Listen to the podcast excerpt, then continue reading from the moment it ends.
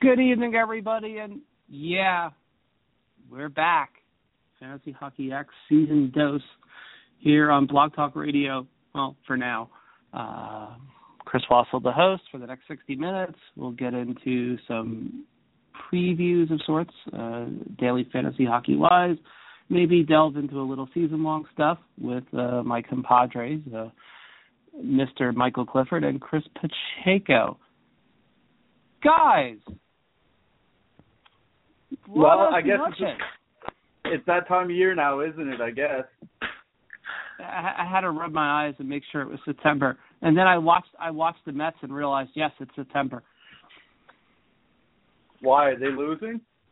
Oh, yeah, and badly. There's ways to – look, for folks that don't know, if Terry Collins and Jack Capuano are not brothers, I'm disappointed. I've never watched two guys that could literally lose a game like these two. It's fascinating to watch. I think there's a manager by the old name of Matt Williams that might have something to say about that.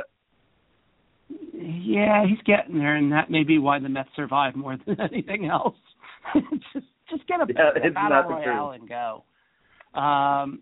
Speaking of Pete DeBoer, no, not yet. We're not going there yet. Look, it's been a strange off season. Some players that we expected to be signed still are not. Yuri Tlusti, anyone. That Cody Francis guy that I swear was going to get signed any day by Boston, and it never happened. Sorry, Chris.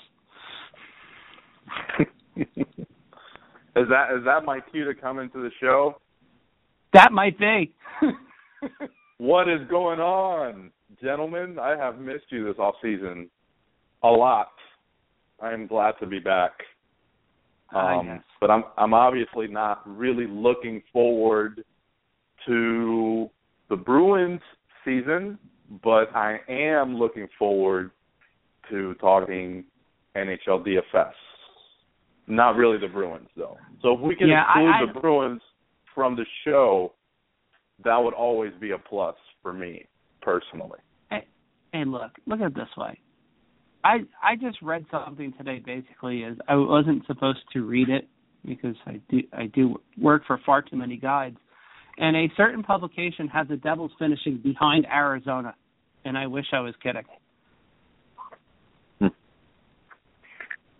I won't say which one it is. I'll just say it's one that does not publish until September in Canada. I don't want to say they will, but I can almost kind of see that. Like, I know, like, Arizona's just going to get killed in the West. Obviously, you know, they're to say they're rebuilding is kind of a slap in the face to teams that rebuild. They're more or less just Buffalo Sabres-ing the shit out of the offseason in last year. But I think the one difference between the two teams might be maybe a little bit more younger scoring, younger upcoming talent for Arizona. But then again, New Jersey hasn't decided as a net with Schneider, so that could be actually a fun race to watch as March and April roll around and see the race to the bottom to get the pick for Austin Matthews. Yeah, I think that's the very thing, and it Schneider's goalie point share was in the top 5 in the league. If it hadn't been for, I don't know, a few things, it probably would have been even past Carey Price's level. That's how bad New Jersey was last year. If you do the math, the Devils should have had 60 points last year. Schneider stole about 20, or darn close. I know the number was like 14.1 or something like that, but, I mean, it's one of those things where it's like if you had Schneider in DFS, at least most nights you were guaranteed in not giving up a lot of goals, and he didn't really kill you.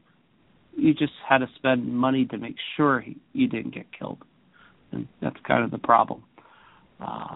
Tonight on the show, as promised, we will talk about San Jose at about 9:55. That way we keep it as humanly brief as possible and do our quick lamentations of what San Jose did to us last year. In many different ways. Like I said, the one big announcement right off the bat, guys, In 2 weeks, we're off Blog Talk Radio. We're gone. That's it. See ya. I'm going to talk show. That's the best news I've heard in probably at least a month, I would say. I know. When I started podcasting, I was doing with Tony Moriello. We had our problems with Blog Talk. When I was doing my own a couple of years ago, it was just four problems with Blog Talk. It just seems that they can never put out a consistent product, and it's kind of brutal because it is such a huge platform. But the software and the site itself is terrible. Yeah, you know why I don't. It got to. Waffle, I'm sorry to cut you off. It got to the point where, basically, look, I'm paying $40 a month for this. And for the 1 month that the hi-fi service that they had, it actually worked. That's what I think pisses me off more than anything. It actually, something on Blog Talk actually worked for me. And I heard people, our show went just fine and everything. And I never had that, nice feeling of a show going smoothly. I had that for about 6 weeks. It was the most beautiful thing. And then they pulled the plug on it because of football season. I wish I was kidding. Basically, when all the fantasy football shows started coming back, guys, that's when they started having problems. Hey, Waffle, I was just going to say that I don't believe that what Mike said was completely accurate in terms of that's the best news he's heard in a month, for two reasons. One, Jeff Petry did resign with the Canadiens, and two, the Blue Jays are doing really well. So whatever he said, I kind of smell a little bullshit there. Okay. Just saying. But Petry was over a month ago by now because it is September 1st. Yeah, true. Give or take. And the Blue Jays are more of an ongoing thing. All their trades were done, before August rolled around. So technically, it has been the best news I've had. Actually, I really shouldn't say that because I have friends listening. I think one of them got engaged over the last few weeks, and I went to one of their weddings. So yeah, it's kind of better for a little bit. Yeah. Yeah, you can't do that, Mike. I mean, look, even I got engaged over the summer. Granted, I did that early in a far more maybe not stranger setting, but Vegas is always a fun place. Just apparently when I went, it was 115 degrees every day that week. We had joked, folks, that we were going to do a show that week, and I couldn't because it was literally that hot. It was pointless to try it. I had the terrace set up outside and everything, and it was perfect because I could sit outside. And then you realize, 9:00 Eastern time show. It's 6 p.m. out there. It's still 114 degrees outside. I'm not going to sit outside at that point. I'm heading for the pool and the beach club, et cetera, and I'm gone. Or the philosophy of the New Jersey Devils drafting the department the last decade. Either way, you don't have to worry about that now. They're all in Toronto, so they can go ruin another franchise. Yay! Thank God. I really am waiting for Chris Lamorella to somehow surface in the Marlies organization. I really am. I know it's not going to happen. But I keep hoping just so he doesn't keep ruining Albany. I digress. It's been strange though going through, particularly calendar turn this morning, and I looked and I'm like, doesn't feel like fall, guys, yet. Doesn't feel like hockey weather. Walked outside, got hit in the head with an acorn. I'm like, fair enough. Walk back inside. It's like, no. I was like, okay, squirrels are out. They figured it out. It's September 1st. Let's go. But yeah, I mean, we've had a lot going on. We've had this and that and whatever. My first question is this. I know Mike's answer on this already, Chris. Sidney Crosby going to get 100 points this season?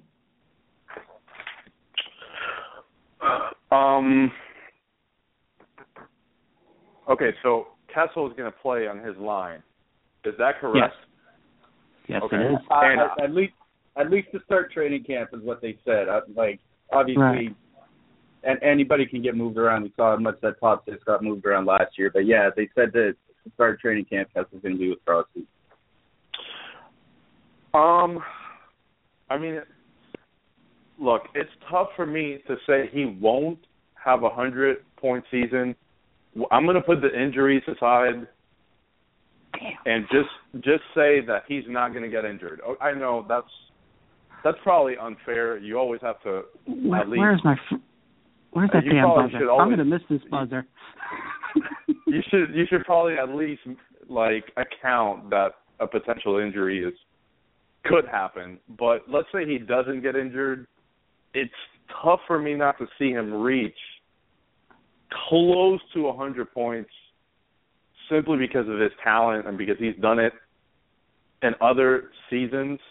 I thought last year was probably an anomaly for the course of his career, for what his career has shown. So it's tough for me not to see it. Now, you guys might disagree on that, and I haven't done any sort of projections. And to be quite frankly with you guys, I haven't researched for season-long fantasy much because I'm more focused on the DFS side.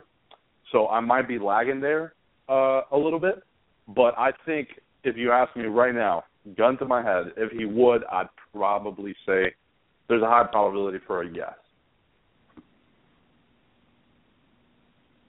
So here's the thing with me, and obviously, Kessel coming in is just huge. Kessel's one of the best goal scorers over the last 5 or 6 seasons in the NHL.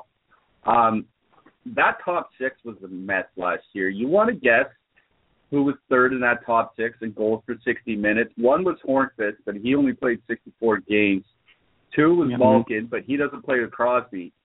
Number three on that list was Blake Comeau. It goes for 60 minutes. Yeah. There was, Chris Kunitz, he just had a terrible year. David Perron, he had a terrible year. Crosby's a guy, yeah, sure, he can score 30 to 35 goals, but if he's going to get to the 100-point plateau, he needs the 65 or 70 assists, which means that he needs a guy finishing on his line, and he just didn't have that last year.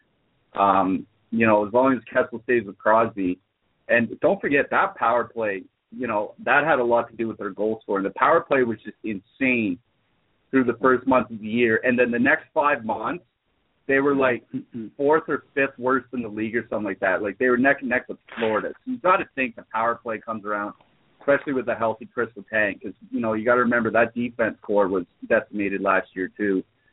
So, I'm not going to sit here and say, oh, for sure that Crosby's going to get to 100 points, but if there's anybody in the NHL this year that is going to get to 100 points, it won't be Tavares, it won't be Sagan, it won't be any of those guys. It would be Crosby. Yay. Okay. Now that he's an inevitable dick in the room. Oh, so you disagree. There we go. Does anybody in their right mind think that the Pittsburgh Penguins can stay healthy for a whole entire season? There we go. You just it's not even it won't even be Crosby. Oh no. You know who's going to get injured. Because if you're a high profile guy and you get welcomed to Pittsburgh, what typically happens? You get injured. That's right. The guy who has not been injured barely in his entire career, if at all, other than his ego, would be Phil Kessel. Kessel is the reason why Sidney Crosby does not get to 100 points this year, among others, but he's one of the main reasons why. I don't know how to explain it. Pittsburgh will actually be a little bit healthier this year, but it's more than just that. I have Crosby at 97 points, guys, and in 78 games. So in theory, yes, he could. If he played all 82, he very well could end up with 100 points. I just think he misses a game here, a game there, and it may not even be an injury. It may just be, oh, he got the chicken pox. No, I will not throw chicken pox into this. But, yeah, he might have to rest here and there. Maybe the back tightens up or something. goofy things like that. But he's not going to have something where he's out for half a season or, 2 weeks like he had, the case of having six grapes on each side of his cheek during last year. Things like that. The power play, look, by the way, Mike, that crooked number that Neil Parker threw out last year, 39% in the first month of the season on the power play. 39%. Yeah, and then they were like 16% over the next 5 months or something like that. I wrote about that this summer at Dabra Hockey, like writing about why I think Chris Kunitz could be a little bit better.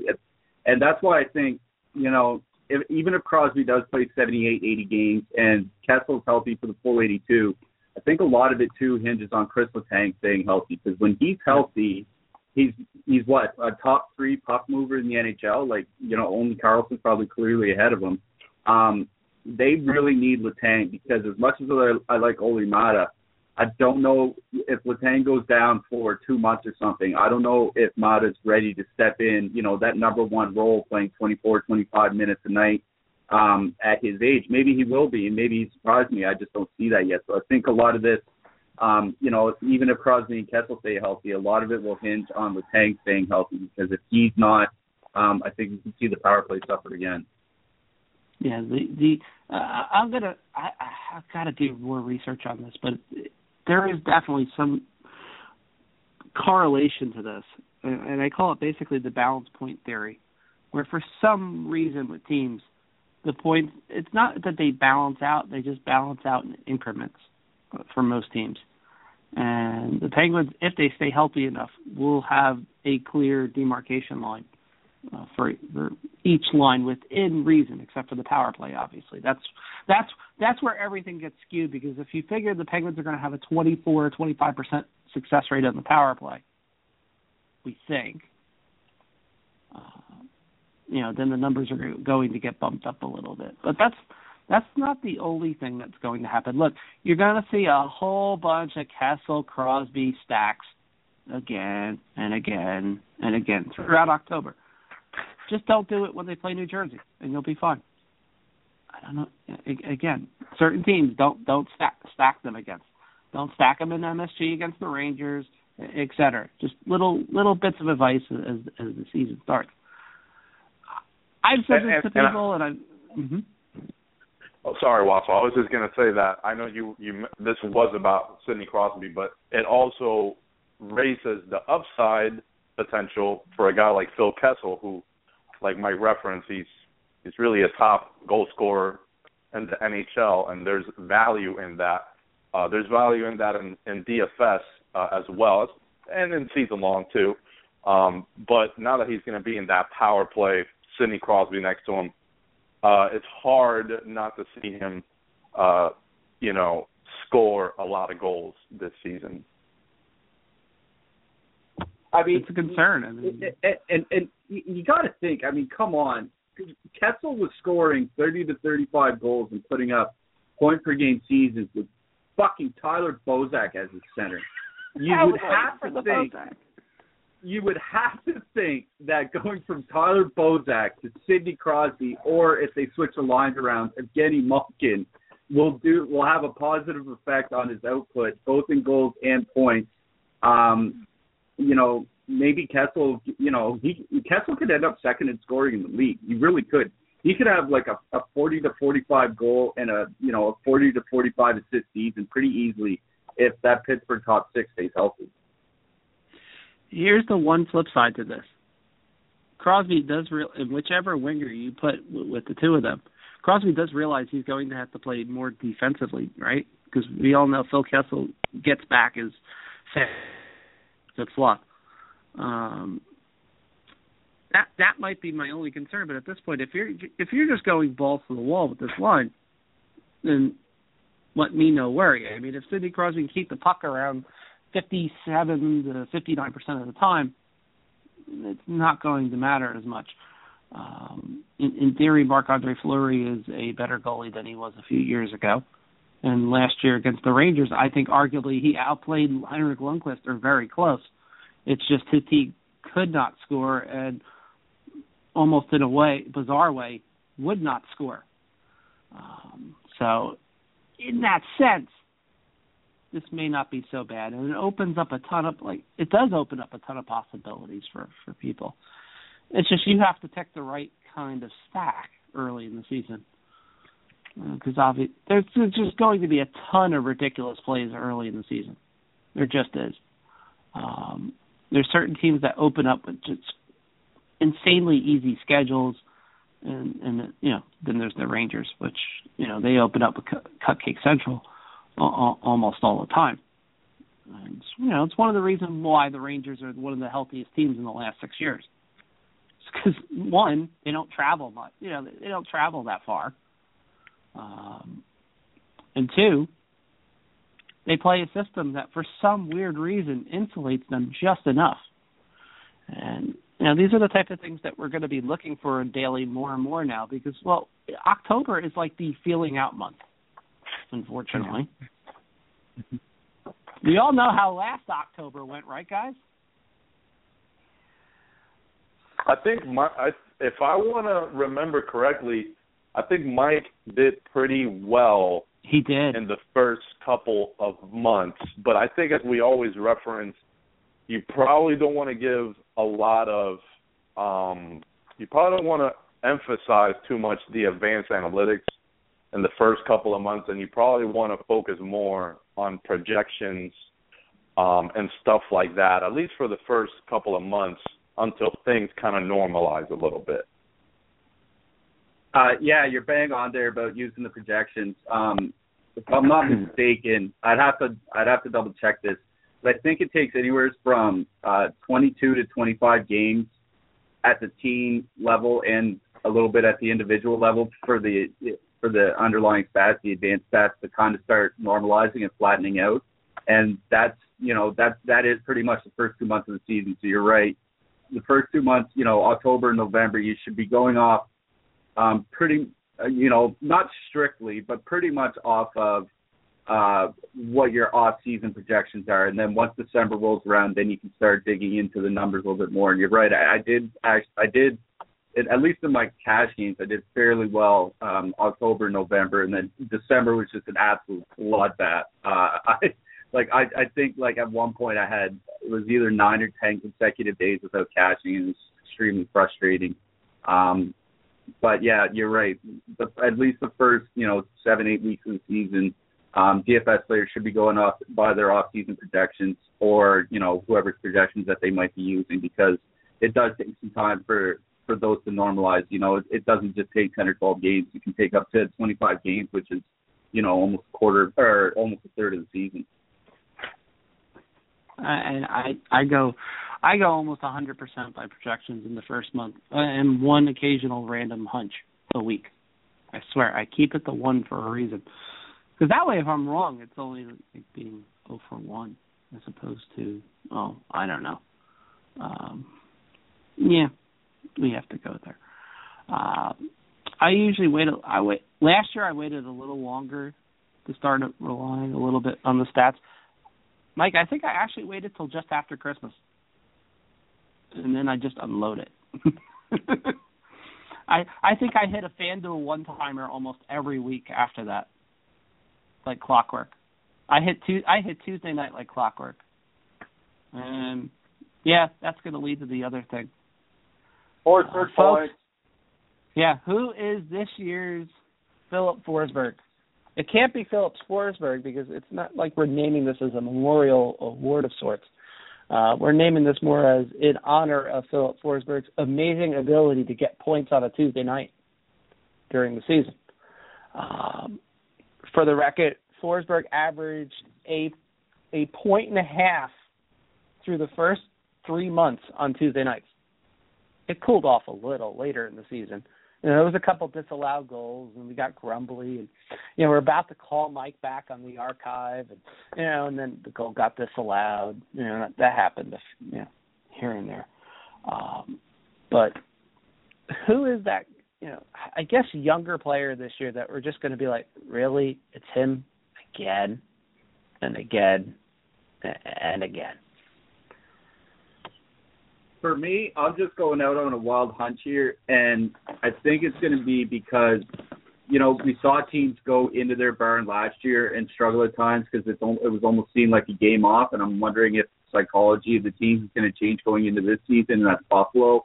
And I think Evander Kane might be that guy because, you know, this is a guy that has scored 30 goals before. He takes a ton of shots, which is obviously very good for your floor and daily.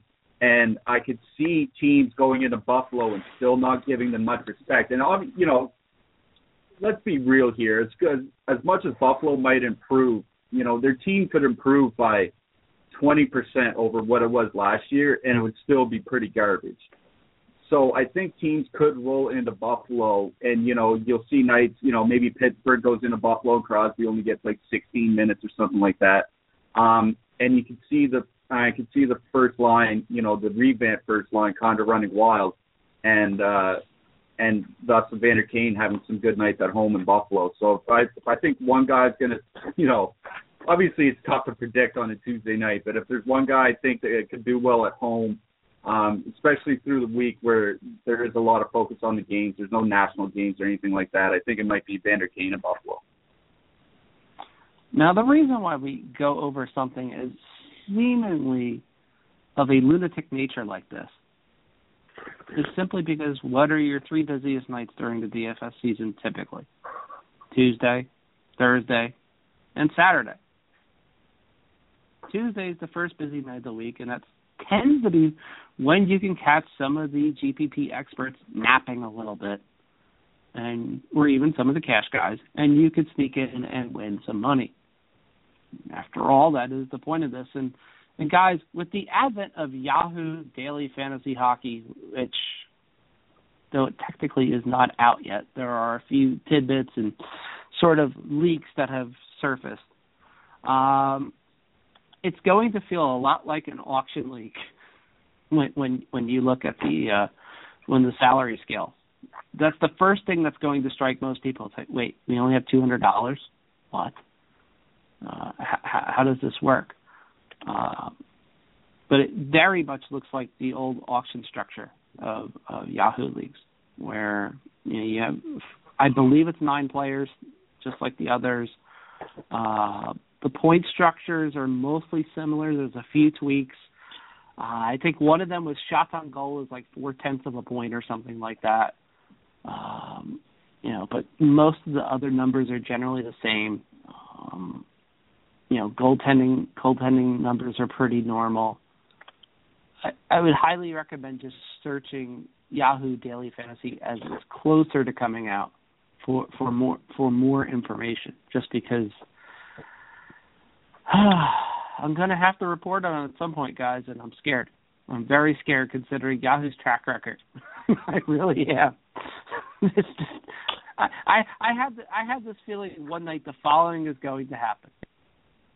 Somebody scores a goal, and in daily it will record it as 5 goals.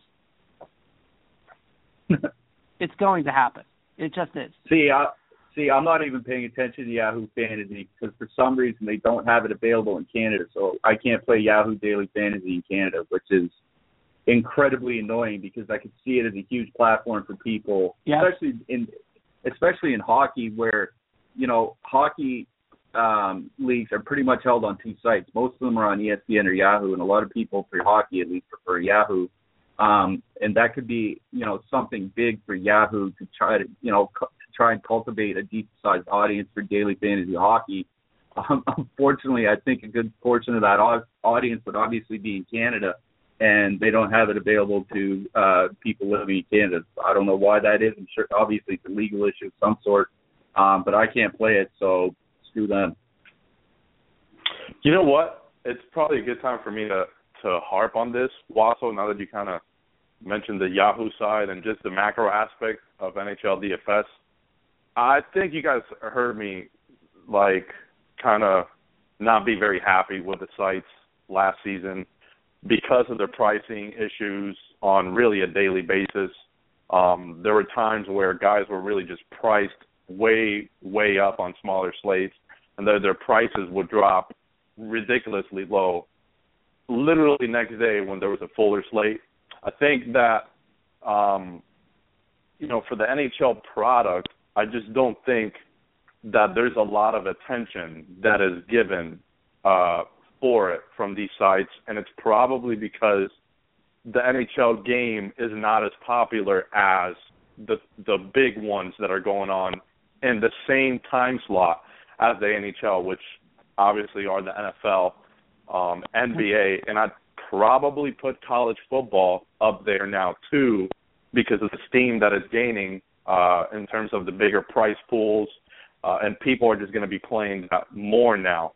So it seems like there's always kind of a short amount of time for people to tackle NHL DFS, and it's probably during NBA All-Star break that more people come in and play.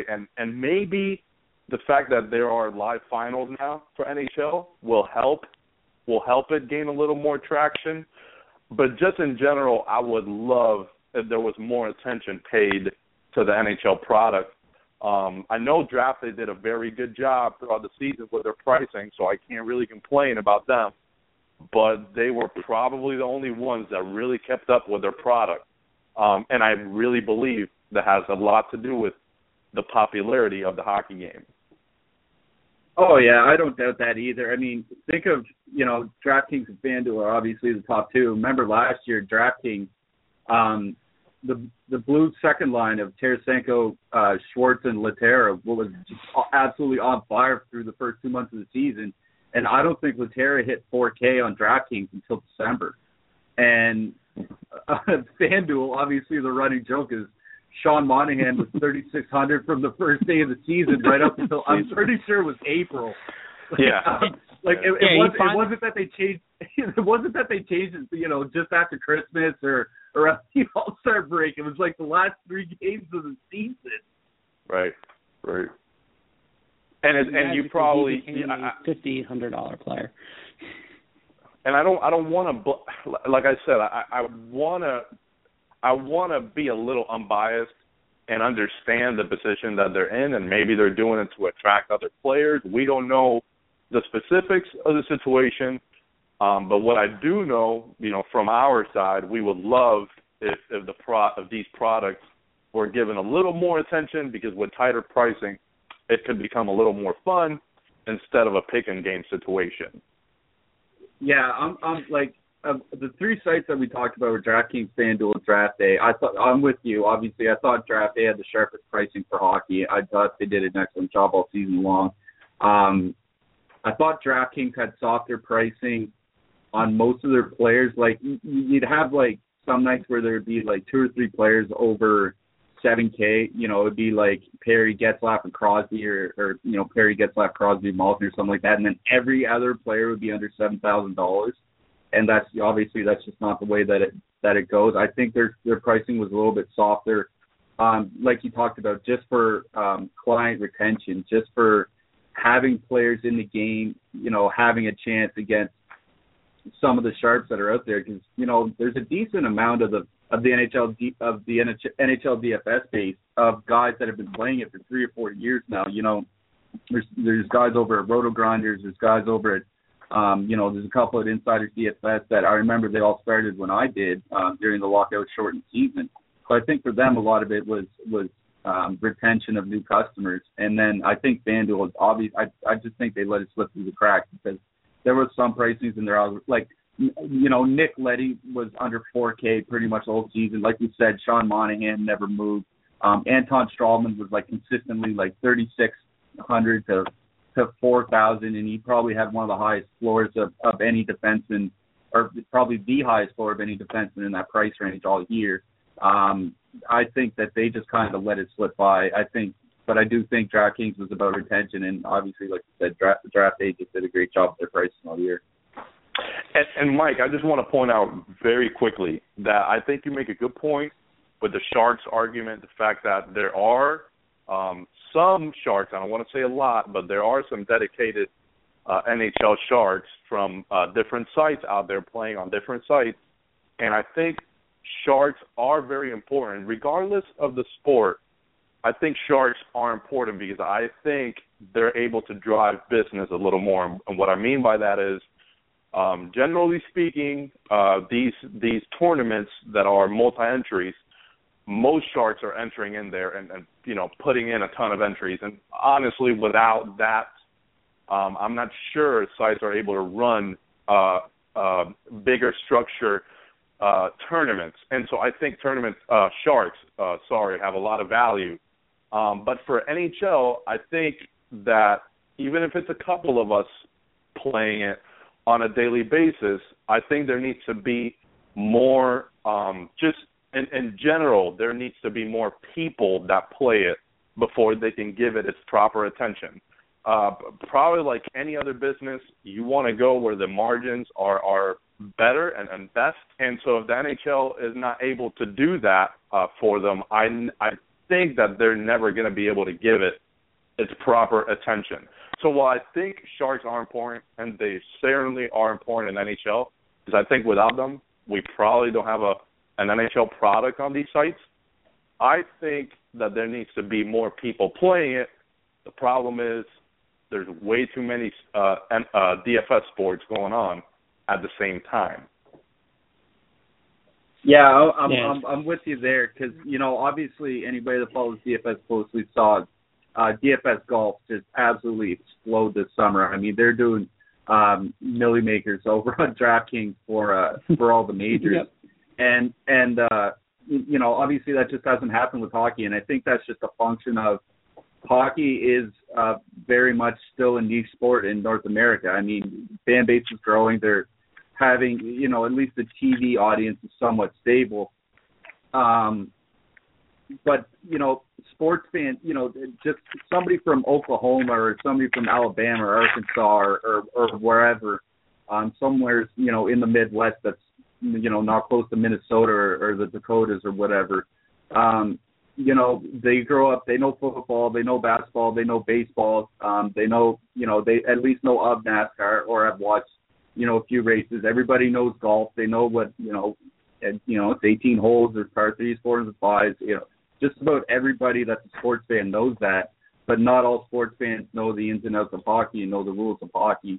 And I think that's, you know, kind of where the disconnect is there, and why hockey hasn't seen that growth is because sport, you know, the casual sports fan from the States, because, I mean, let's face it, a lot of the, most of the business comes from the U.S. The casual sports fan in the States doesn't know hockey, or at least the basics of hockey, like they would the other sports, and that's why we haven't seen that growth. And Wassel, please do not kill me, but I need to say something else because I think, and it goes back to Mike's point, because, Mike, I'll tell you this, before the NHL DFS product can become a little more boom, before there could be a bigger boom in it, and I'm not even sure that will ever happen, it might stay as a niche product, but I do have to say this. I know from the other sports, there are a lot of people that play DFS in those, and the NFLs and the NBAs and MLBs.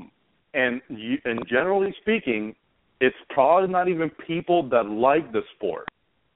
It could be people that know the sport and want to follow a couple games at night, and so they'll throw in, you know, some cash games and a little bit of tournament fun to drink a beer, have fun, and that's why DFS is changing fantasy sports and it's also changing your viewer experience when you watch a game, because now you have an incentive there, and it makes it very fun.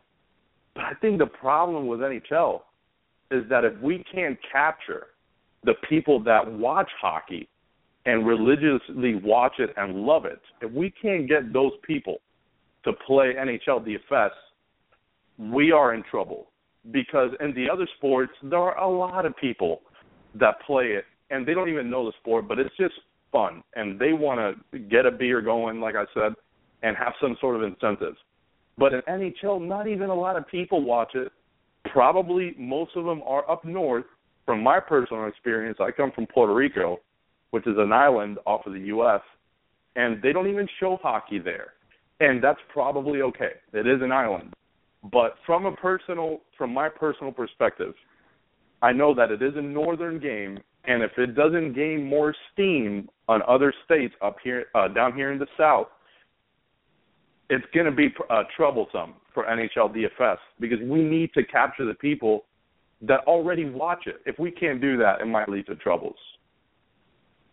Yeah, it's going to. I mean, you know, it's something that we've talked about for quite a while, and there's some hope. I mean, look, Tampa Bay finally, is starting to show some inroads.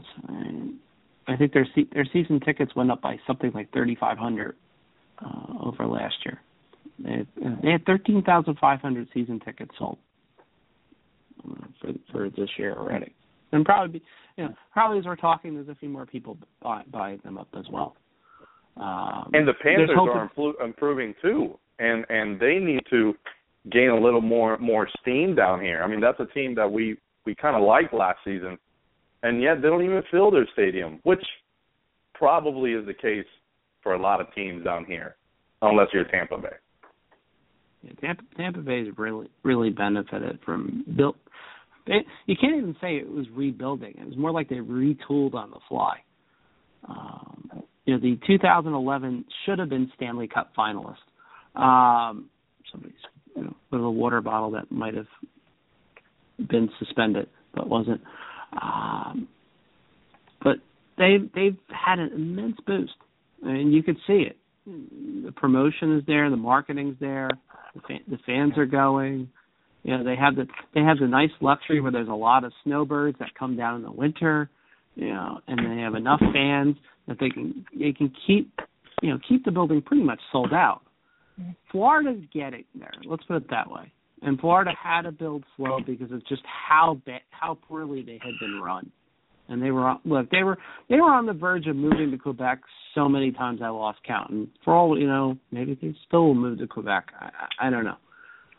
But at least they're on the right track. They have a goalie that's still able to perform at a pretty high level in Luongo, and they have a lot of young players. And they finally got rid of Scotty Upshaw, which had to happen at some point.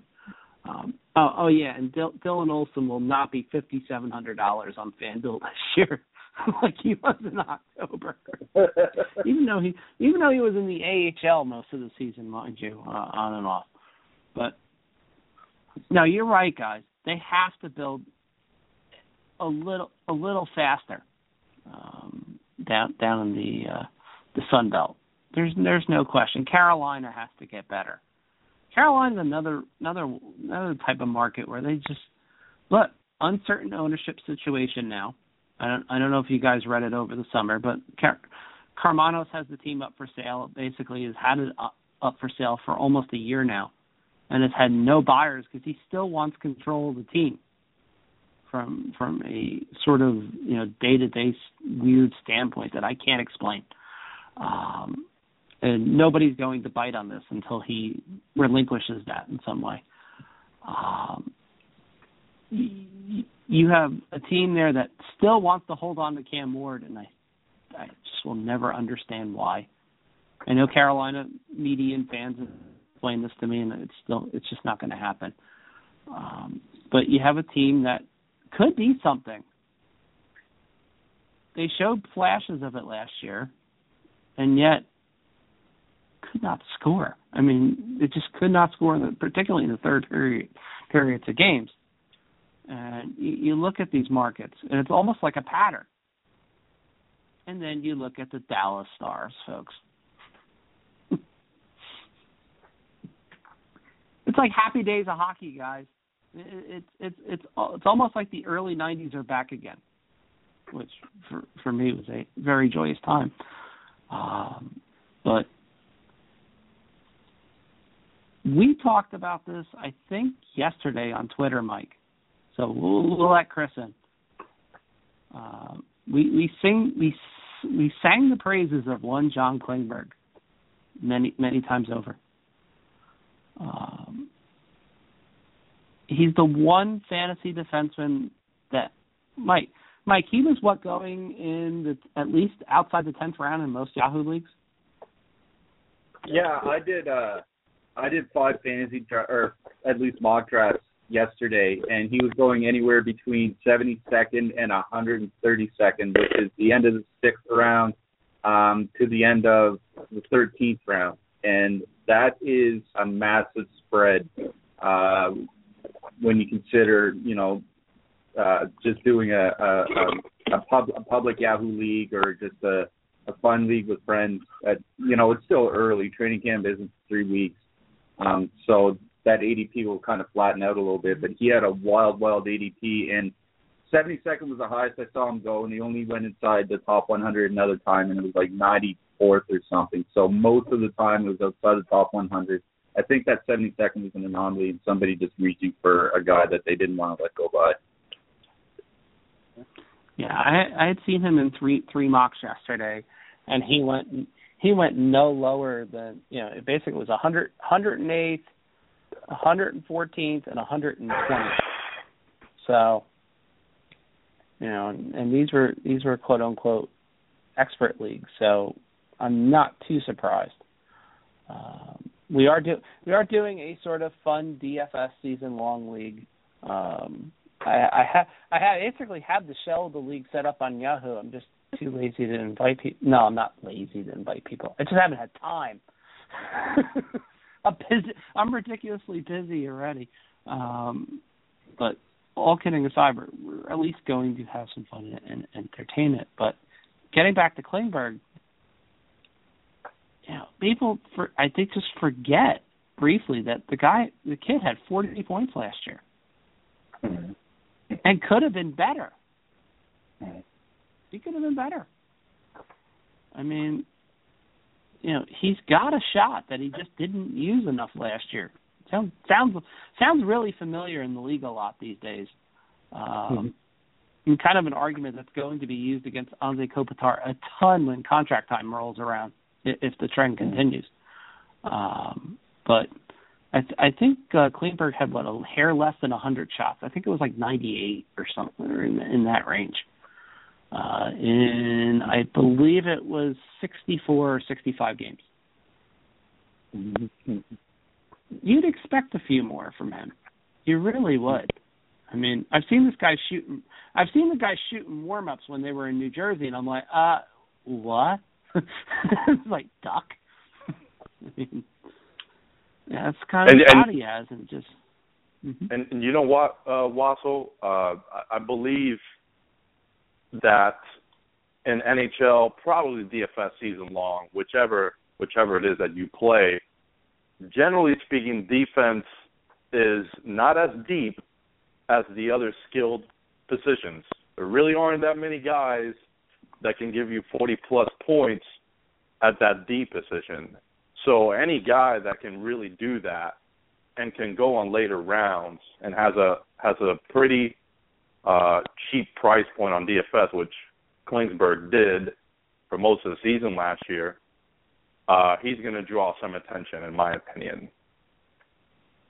Yeah, I'm interested to see where they price him, because you're right. If he plays 80 games last year, he gets close to 50 points, and there was, maybe like 10 defensemen that did that, or 12 defensemen that did that, or something like that? Yeah, and considering he'll be, I can't see him not being the quarterback on the power play, on that top power play unit, with then Sagan, Spezza, and then whoever they put with him, probably Patrick Sharp. Patrick Sharp. Mm-hmm. Yeah, I can't imagine not using him early, depending where his price, because his price, I can't imagine it's going to be overly exorbitant. Maybe they adjust it based on expectations for how much Dallas can score, but really, is it going to be that, you know, much above 5K or something on DraftKings? But yeah, I don't see it, at least out of the gate. So he could be a guy that you'll want to get to early in the season. Before the salaries really do adjust on him, because, you know, if he comes out and does what he does, you know, maybe he could come out of the gate and have 10 points in the first 10 games of the season or something like that, and then all of a sudden his price on DraftKings shoots up to like 6,500 or 7K or something like that. I can definitely see him at least starting the season somewhere around 5,000. I think if you're going to use Klingberg, you're going to want to do it at the start of the year, before the season wears on, because I do think he's one of those maybe 12 to 15 defensemen that has a reasonable chance to crack 50 points this year, and you'll want to get in on him before his price goes up as the season wears on. And, Mike, while you're on the topic of Dallas, I know that you mentioned that they were one of your favorite bets coming into this NHL season because their price is pretty nice. Their prices are pretty nice on the betting sites. But I did want to mention that Patrick Sharp. I'd say I don't want to guarantee anything, but I'd say there's a reasonable chance that he's able to kind of get that success he had in previous seasons. I know last season there was a drop-off there in terms of production, but I think that had at least something to do with the fact he wasn't really playing much with Patrick Kane anymore, and you guys can correct me if I'm wrong there, but I believe that was working against him last season. And if he's able to play in the second line or even with Sagan and Ben this season, I think that there's a reasonable shot that he could get back to those previous levels of production instead of the season that he put up last year. Yeah. Yeah, you're point, right. Guys, I'll just jump in real quick. Yeah. Oh, no, I was just going to say you're right. He only spent about a quarter of the season, a little bit over like 30% of the season playing with Patrick Kane. He did play quite a bit of the year on the third line as they're trying to spread out that scoring. And another thing that hurt Sharp last year was he had a big drop in ice time. Typically with Chicago, he had played somewhere around 19 minutes a game, and last year it dropped below 17. If he's on the second line in Dallas, I could definitely see him playing, including power play time, somewhere between 18 and 19 minutes a night. And I think it might surprise people that he actually took more shots per 60 minutes at even strength last year than he did the year before. So you see the dip in his shots. He had over 300 shots the year before and just 230 last year. A lot of that was related to the drop in ice time. I think his ice time goes back up. In Dallas, I think he's getting up there. He's going in his age 34 season, but I still think he has 1 year left in him, and he's going to be drawing a lot of secondary coverage because obviously, Los Angeles is going to send out Kopitar against the Sagan line. The Sharks are going to be sending out the Joe Thornton line. Vancouver is going to be sending out the Sedin line. Nashville is going to be sending out the Ribeiro line, et cetera, et cetera. The Sagan line is going to draw all the top coverage and top defense in. And I think that could allow Sagan and Sharp to have a real nice season on the second line. Yeah, one of the bigger numbers for Sharp last year, guys, the big number. There was about a 40-game stretch where he had a PDO that was actually below 96. Mm-hmm. And it's just you don't see that with a guy, of Sharp's talent. I mean, he could not score. I mean. I can remember just watching. It was almost painful when he had that 19-goal drought. And when he finally scored, there was no relief. It was more or less just like. Whew. But that's not going to happen this year, and I think people don't quite realize this fully yet. I mean, there was a point last year where Patrick Sharp in daily leagues was in the low 4K range. Mm-hmm. I never thought that would happen. And then draft day, he was really low. And there was one night I scooped him up, and he actually had 2 goals, and I'm like, wow. It's like, I actually won because of Patrick Sharp. It was just one of those nights. I can remember night Sharp being right around the $7,000 mark on draft day. And for people that don't regularly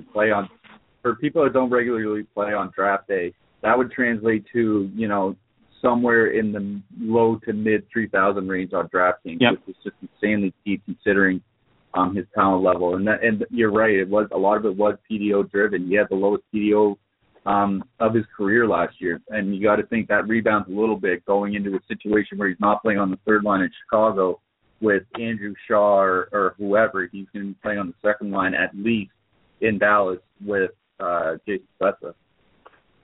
And you know what? Age-related probably would tell you that there is some expected drop-off. From the reading that I've had over the last couple of seasons when I've been able to get read up on the advanced analytics stuff, I think there is an expectation there for there to be a drop-off for wingers as the age continues to climb over 30 and stuff like that. But there are exceptions, and he is certainly going to be one of them because of his talent. And I don't think that the drop-off has to be that significant, or should it have been a significant last season. But like you guys have said, there's a good chance if he doesn't rebound all the way relative to his age, he's still going to be better than last season. Yeah, there's an interesting analytics done by Dominic Galamini, who does some unbelievable work over at his hero charts are obviously just something of, just simple yet fine reading. But he did, and a couple other stats guys did a sort of expectations to the mean as far as a actual skate forwards prime, and they're working on one for defensemen, I presume. Interestingly enough, between the ages of 23 and 25 is typically the ages where most forwards will perform above their expectations. Mm-hmm. Makes sense. Mm-hmm. You're not expecting it to happen, it happens. 26 to 28, they start to level off. That, quote-unquote, is their prime ages, of course, which, there's little spikes in there, but you get the idea. And then between 29 and 31, there's a decline. Sometimes it's slight, and sometimes it's very clear and marked, and yet dramatic. Interestingly enough, there's a couple little spikes around 32 and between 34 and 35. And then obviously after 35, it starts to go down almost steadily. Well, Patrick Sharp is heading towards the age of 35. Mm-hmm. Mm-hmm. We're not saying, but we are saying. And a lot of that is context related, right? I mean, the context matters for these guys. If he was in Buffalo last season, and that team last season, he's probably being a void this season altogether. The context does matter. Yeah, you're 100% right, Chris. I mean, folks, like you said, this is why the analytics still gets sneaked in there somewhere at some point. It's not the be end and end all. It's just it's actually to give you an idea to help you on your projections at this point. And then at some point, the analytics starts to take over a little bit as you get into, Thanksgiving and Christmas. And that's what we want people to keep in mind always. There's about 90 seconds left in the live portion of the show. We'll have a few minutes archived, and then we're getting out of here because I've been told I have more work to do and have to wake up, guys, tomorrow. I have to be a normal working person tomorrow and wake up early again. I don't know what this is like, so it could be many, many instances of the alarm clock being thrown across the room or worse. So I'm ready for it, but I can't wait. It's fun. It's fun for me. It's going to be a lot of fun writing for all the sites this year. Send coffee and donations of caffeine to New Jersey because I'm going to need it. I'm stoked. I absolutely cannot wait for the season. Oh, and for the 25% lower price for NHL Game Center and Center Ice. That kind of helps for Comcast customers. We got something that lasts. So, ladies and gents, a few seconds left until next week. For Mr. Clifford, Mr. Pacheco, and myself, we will see you once again on Fantasy Hockey X. Until then, good night. I really should legally have this time so good that it's scary, but I'm not going to be sad about leaving Blog Talk at all. We had some rough times with it last season, so I can certainly understand the frustrations with it. I had it Sunday. I'm doing a thing over on Hockey Talk Radio, and I was on tonight earlier on Yahoo Sports Radio with Paul and the guys from Hockey This Week. And you know, they asked me about, you know, what's the worst platform you've ever been on, and it's just like, well, to be honest, it was here. You know, even when we did like shows recorded off of Skype, it sounded better. And like I had said to many people, the only time it sounded good from my end was when they had this hi-fi service on Blog Talk, and it actually worked. It's just, I think they never mass tested it. They just threw it out there as a beta because they figured, oh well, you know, so, we got to keep people somehow. And it worked great for when you had low amounts of bandwidth, but when you tried to jam it in as football season was coming in, they had to know something was going to happen. And you know, I talked to a few people, and they said the same thing. My show got completely sunk, and I'm like, how bad? They're like, we couldn't get on all night. And it's like, oh, okay, that's the sign. And then Sunday night when I went to do my regular show, guys, I got disconnected before the show even started. That's what I knew was going to be bad. Fortunately, the intro I played was 2 minutes and 15 seconds long, so I was able to get back on as it was ending, and I almost did it purposely because I had the feeling that it was starting to sort of hesitate like a 71 Pinto. But then it happened again, and then it happened again, and then it happened even with Skype a couple times. And finally, for some inexplicable reason, the last 20 minutes of the show was perfectly smooth when I had my co-host on. And we couldn't figure out why at all. It was just, it made no sense. And that was it. It's just like, okay, done. I'll go anywhere else. I'll just run it on Skype. I don't care if it's free. I can promote it better anyway.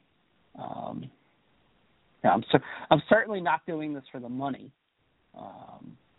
I'm doing it because I love fantasy hockey. And yes, I won't lie, it helps in other ways.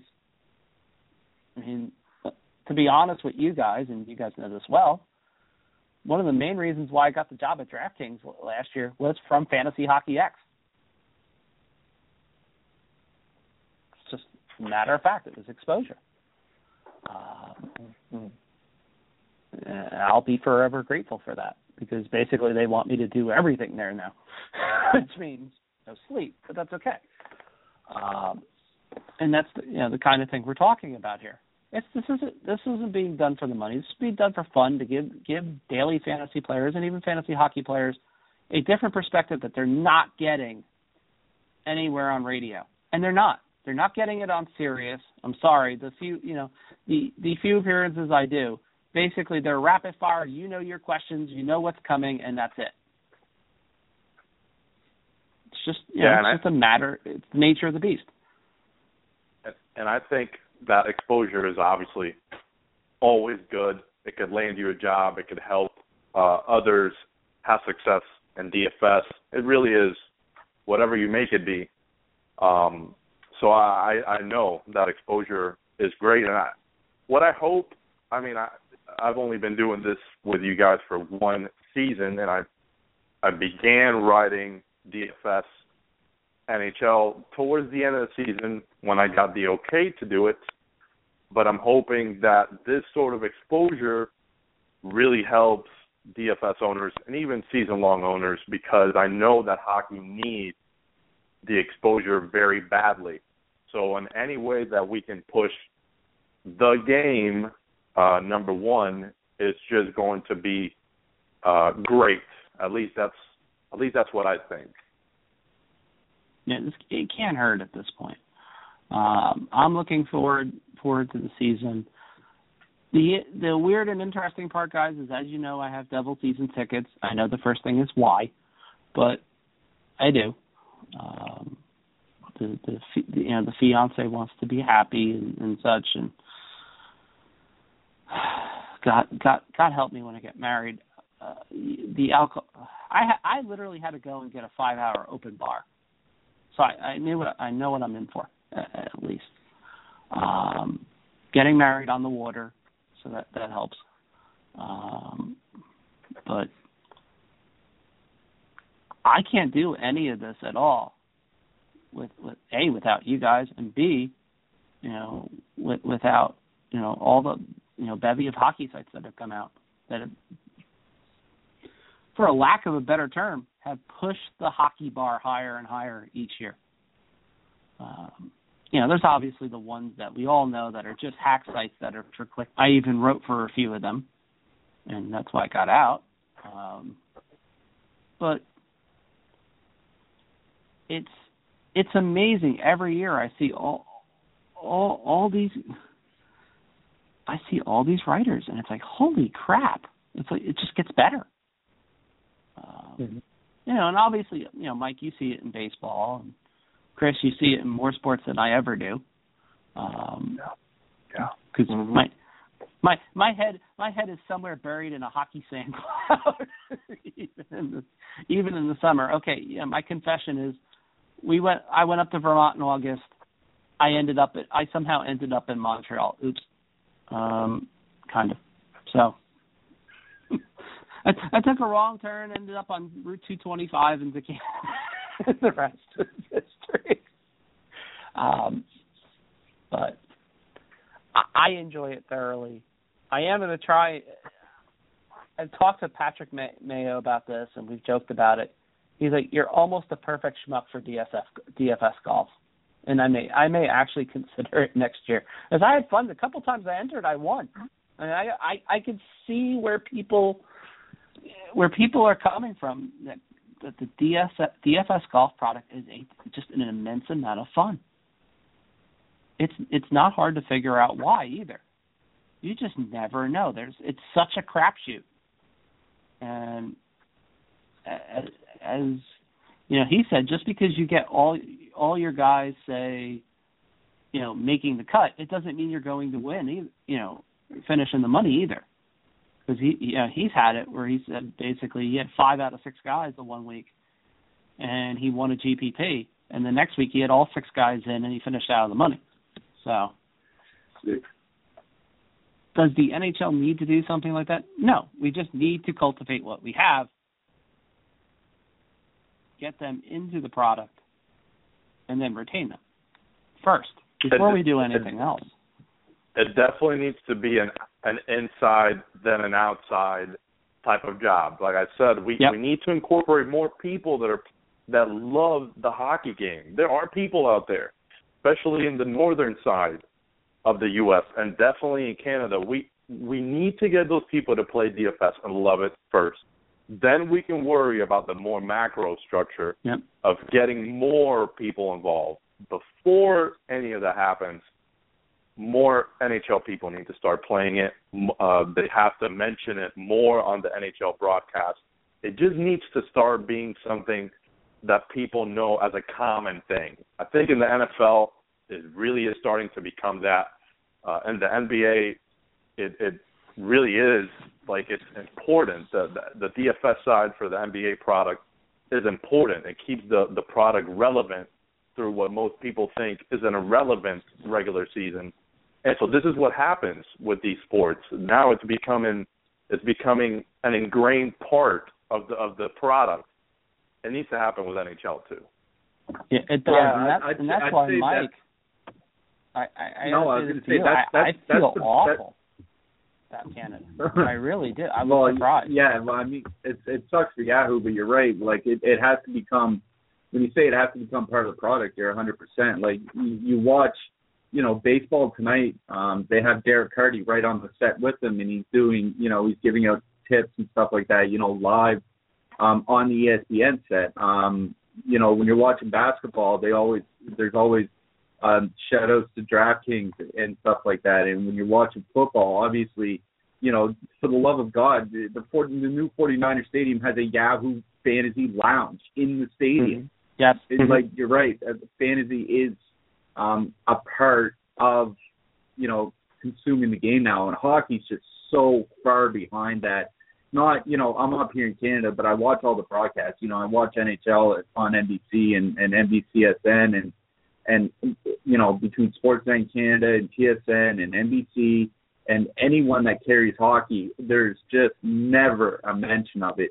And obviously a function of that is the smaller crowd for fantasy hockey and DFS hockey.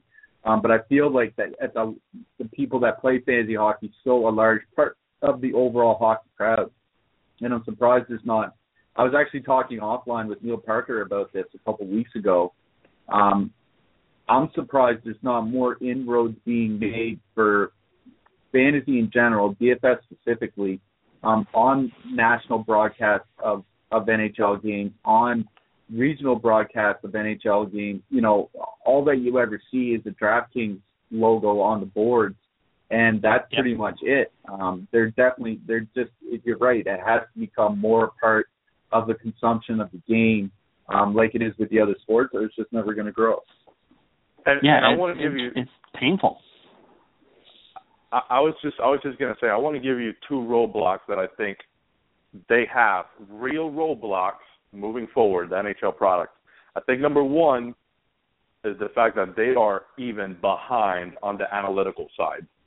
And, you know, people probably will scoff at that and say, well, who the hell cares anyways, right? Well, not so. If you look at other broadcasts, especially MLB and even NBA, they are caught up on the analytical side. If you don't think that matters, just look at their numbers. It really, really does, especially for fantasy purposes.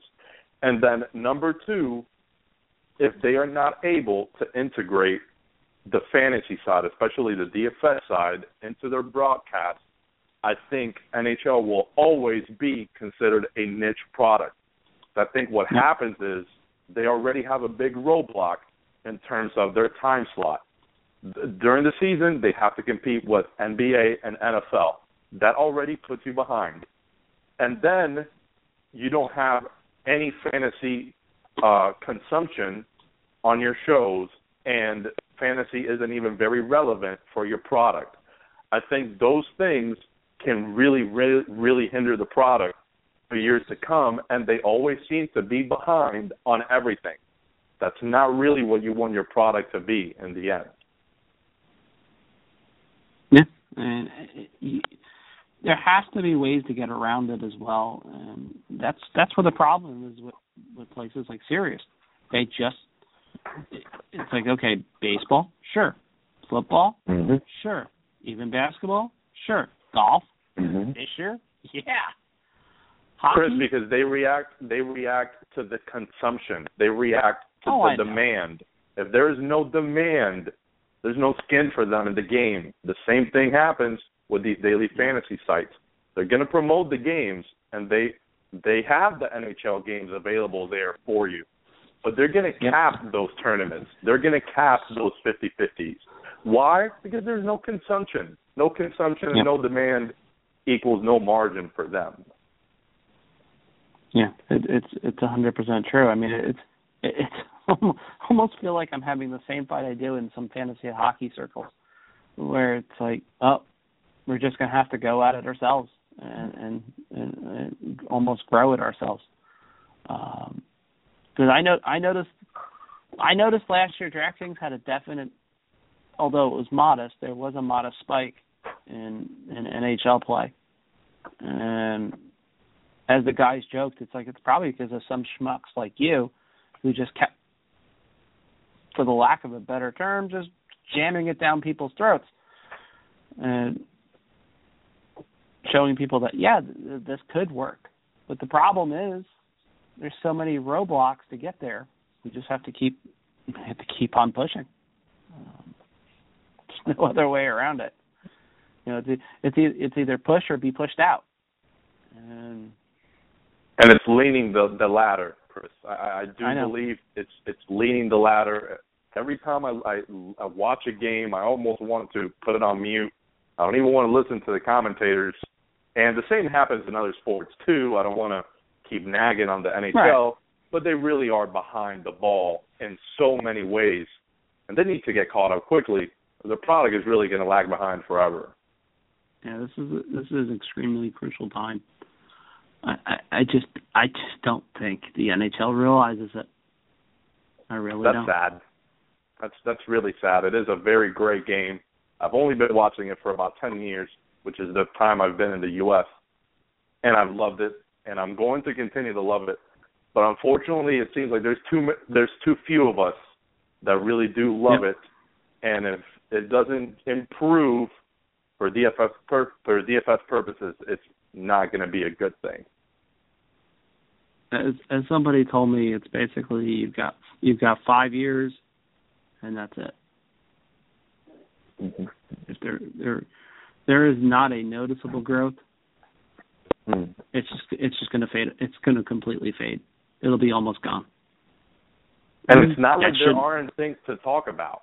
There are plenty of things to talk about in hockey. There are plenty. Oh, my goodness, are there plenty of advanced statistics that I wish I'd give more of my time to. Unfortunately, we're at a point right now we can't even really run our own product because people don't even really want it. There's really no demand. So unless that really changes, it's going to be the same for a lot of content provider sites. We need the demand before we can create any sort of product, at least a reliable one. But there are plenty of things to talk about. That's not going to be the issue. Right. It just has to be actually integrated and get people to believe in it. Even on forum things, like I know on our site over at Daily Roto, I was really the only one that was consistently trying to make something happen on the forums on the NHL side, which really speaks about the consumer consumption. Really not a whole lot of demand there either, which is kind of sad too. I'd love to talk more hockey over on our site, but unfortunately it doesn't seem like the demand meets my expectation. You're right, though. I think there is a way to go about this, and it's almost like an old-fashioned guerrilla method. Take a bunch of DFS and fantasy hockey writers, and just invade sites on a weekly basis. Mm-hmm. It can't hurt at this point, even if it boosts, say from 10 people reading in a given night to 20, it's something. It's baby steps. Mm-hmm. At this point, you need all the baby steps you can get because for some of us, this is almost our livelihood. Let's be honest. Mm-hmm. And I do not feel like giving that up.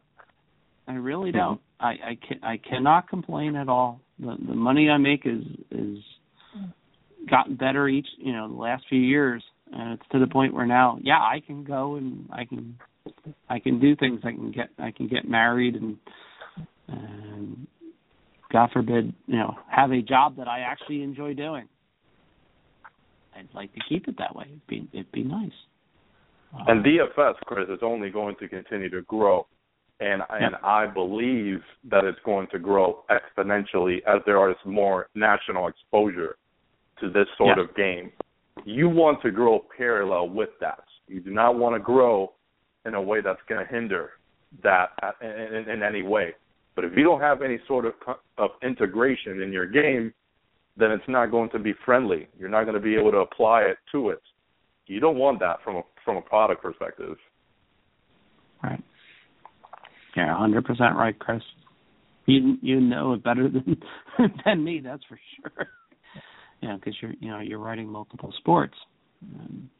It does make a difference.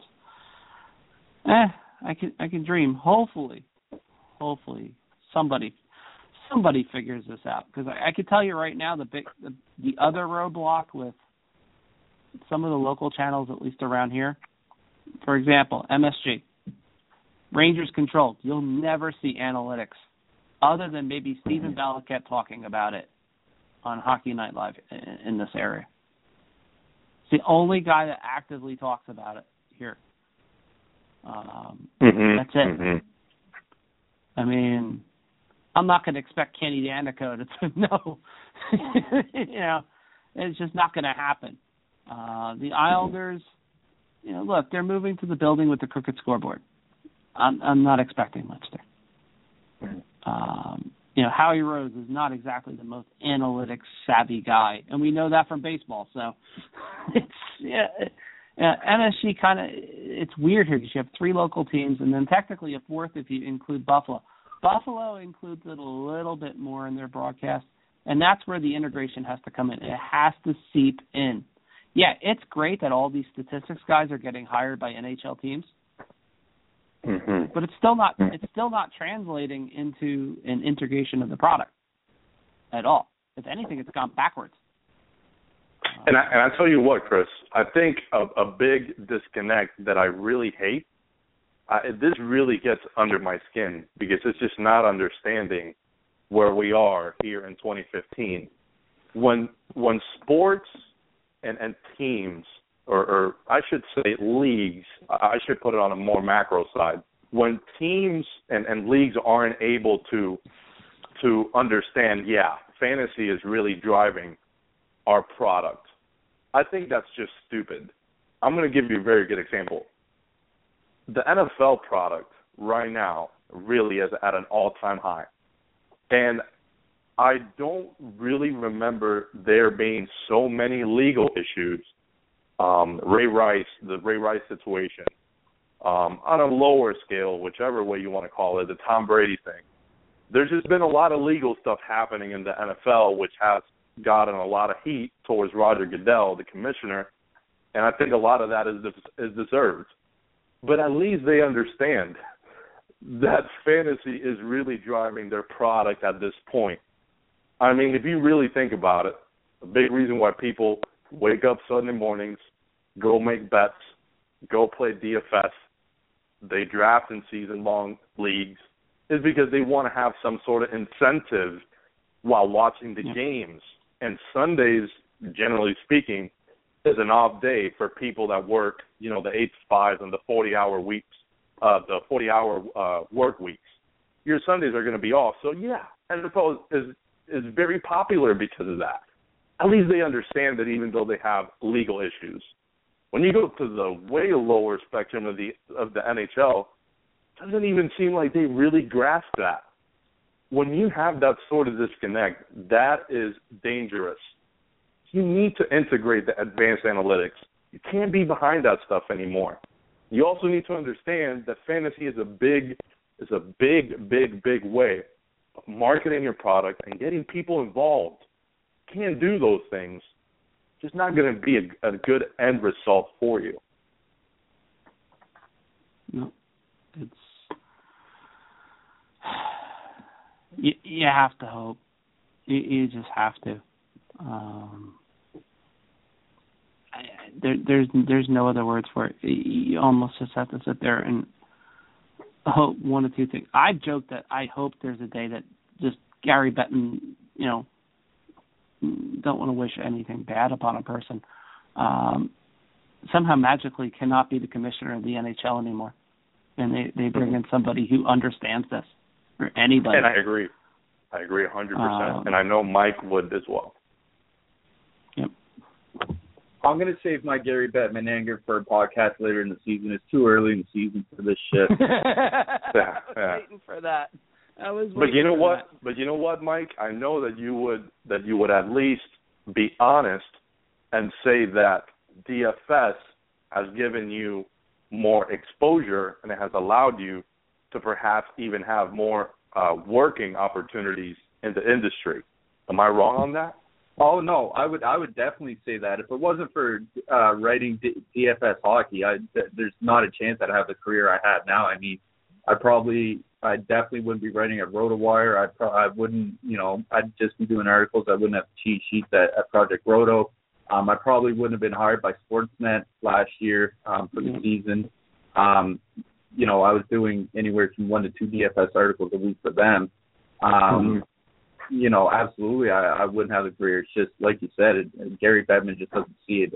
Don't forget, this is a guy who, very recent memory, it was like 3 or 4 months ago, we called fantasy, compared to sports gambling, he called fantasy monopoly compared to real estate, which, DFS, in comparison to the money put out to gambling in the United States, still just a small fraction, but I think what he's missing is the where the market is right now and the growth potential in that market. He just doesn't see it at all, and it's a shame for the NHL as a whole, because you're right, it is a way to attract, you know, new fans, and it's a way to keep the fans around. You know, once the calendar rolls over to March and you've already watched 65 to 70 regular season games, and there's only really, you know, one or two playoff spots at the most left at the bottom of each conference, there really isn't a whole lot to watch for. I mean, you know, are you a St. Louis Chicago game to see which team gets to 100 points first? You know, it doesn't really matter. You know, somebody living in St. Petersburg or Raleigh or you know, even up here at Halifax or Moncton or something, are they going to care about that game? No, probably not. But if, you know, if they have $10 or $20 out playing DFS, then absolutely they're going to watch that game. And Bettman just doesn't see that yet. Hopefully he does eventually. But you're right. I think I just don't see it from him. I think they have to bring in somebody new who does see that side of the business, because it's just a blind spot for him right now. And that's giving you more exposure as it is, Mike, with just the introduction of NHL DFS. It's giving you more opportunities around the industry, and I know that for you, Wassel, it has also been the same. It really opens up so many doors of opportunities that it's really great. The problem becomes that those could be capped because of the fact that there's someone that doesn't really understand that.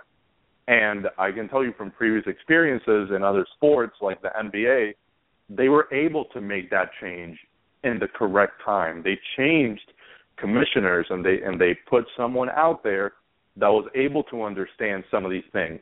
Look, it doesn't have to be the smartest person. It doesn't have to be someone that has all the requirements, but it can be someone that understands finances and marketing and understands the potential of DFS. I'm not going to even mention season long, because I do think that at some point that's going to be on the downside. But I do believe that expecting no legal issues from DFS, which I don't believe there will be, I think that you need to grow parallel to that, like I said earlier.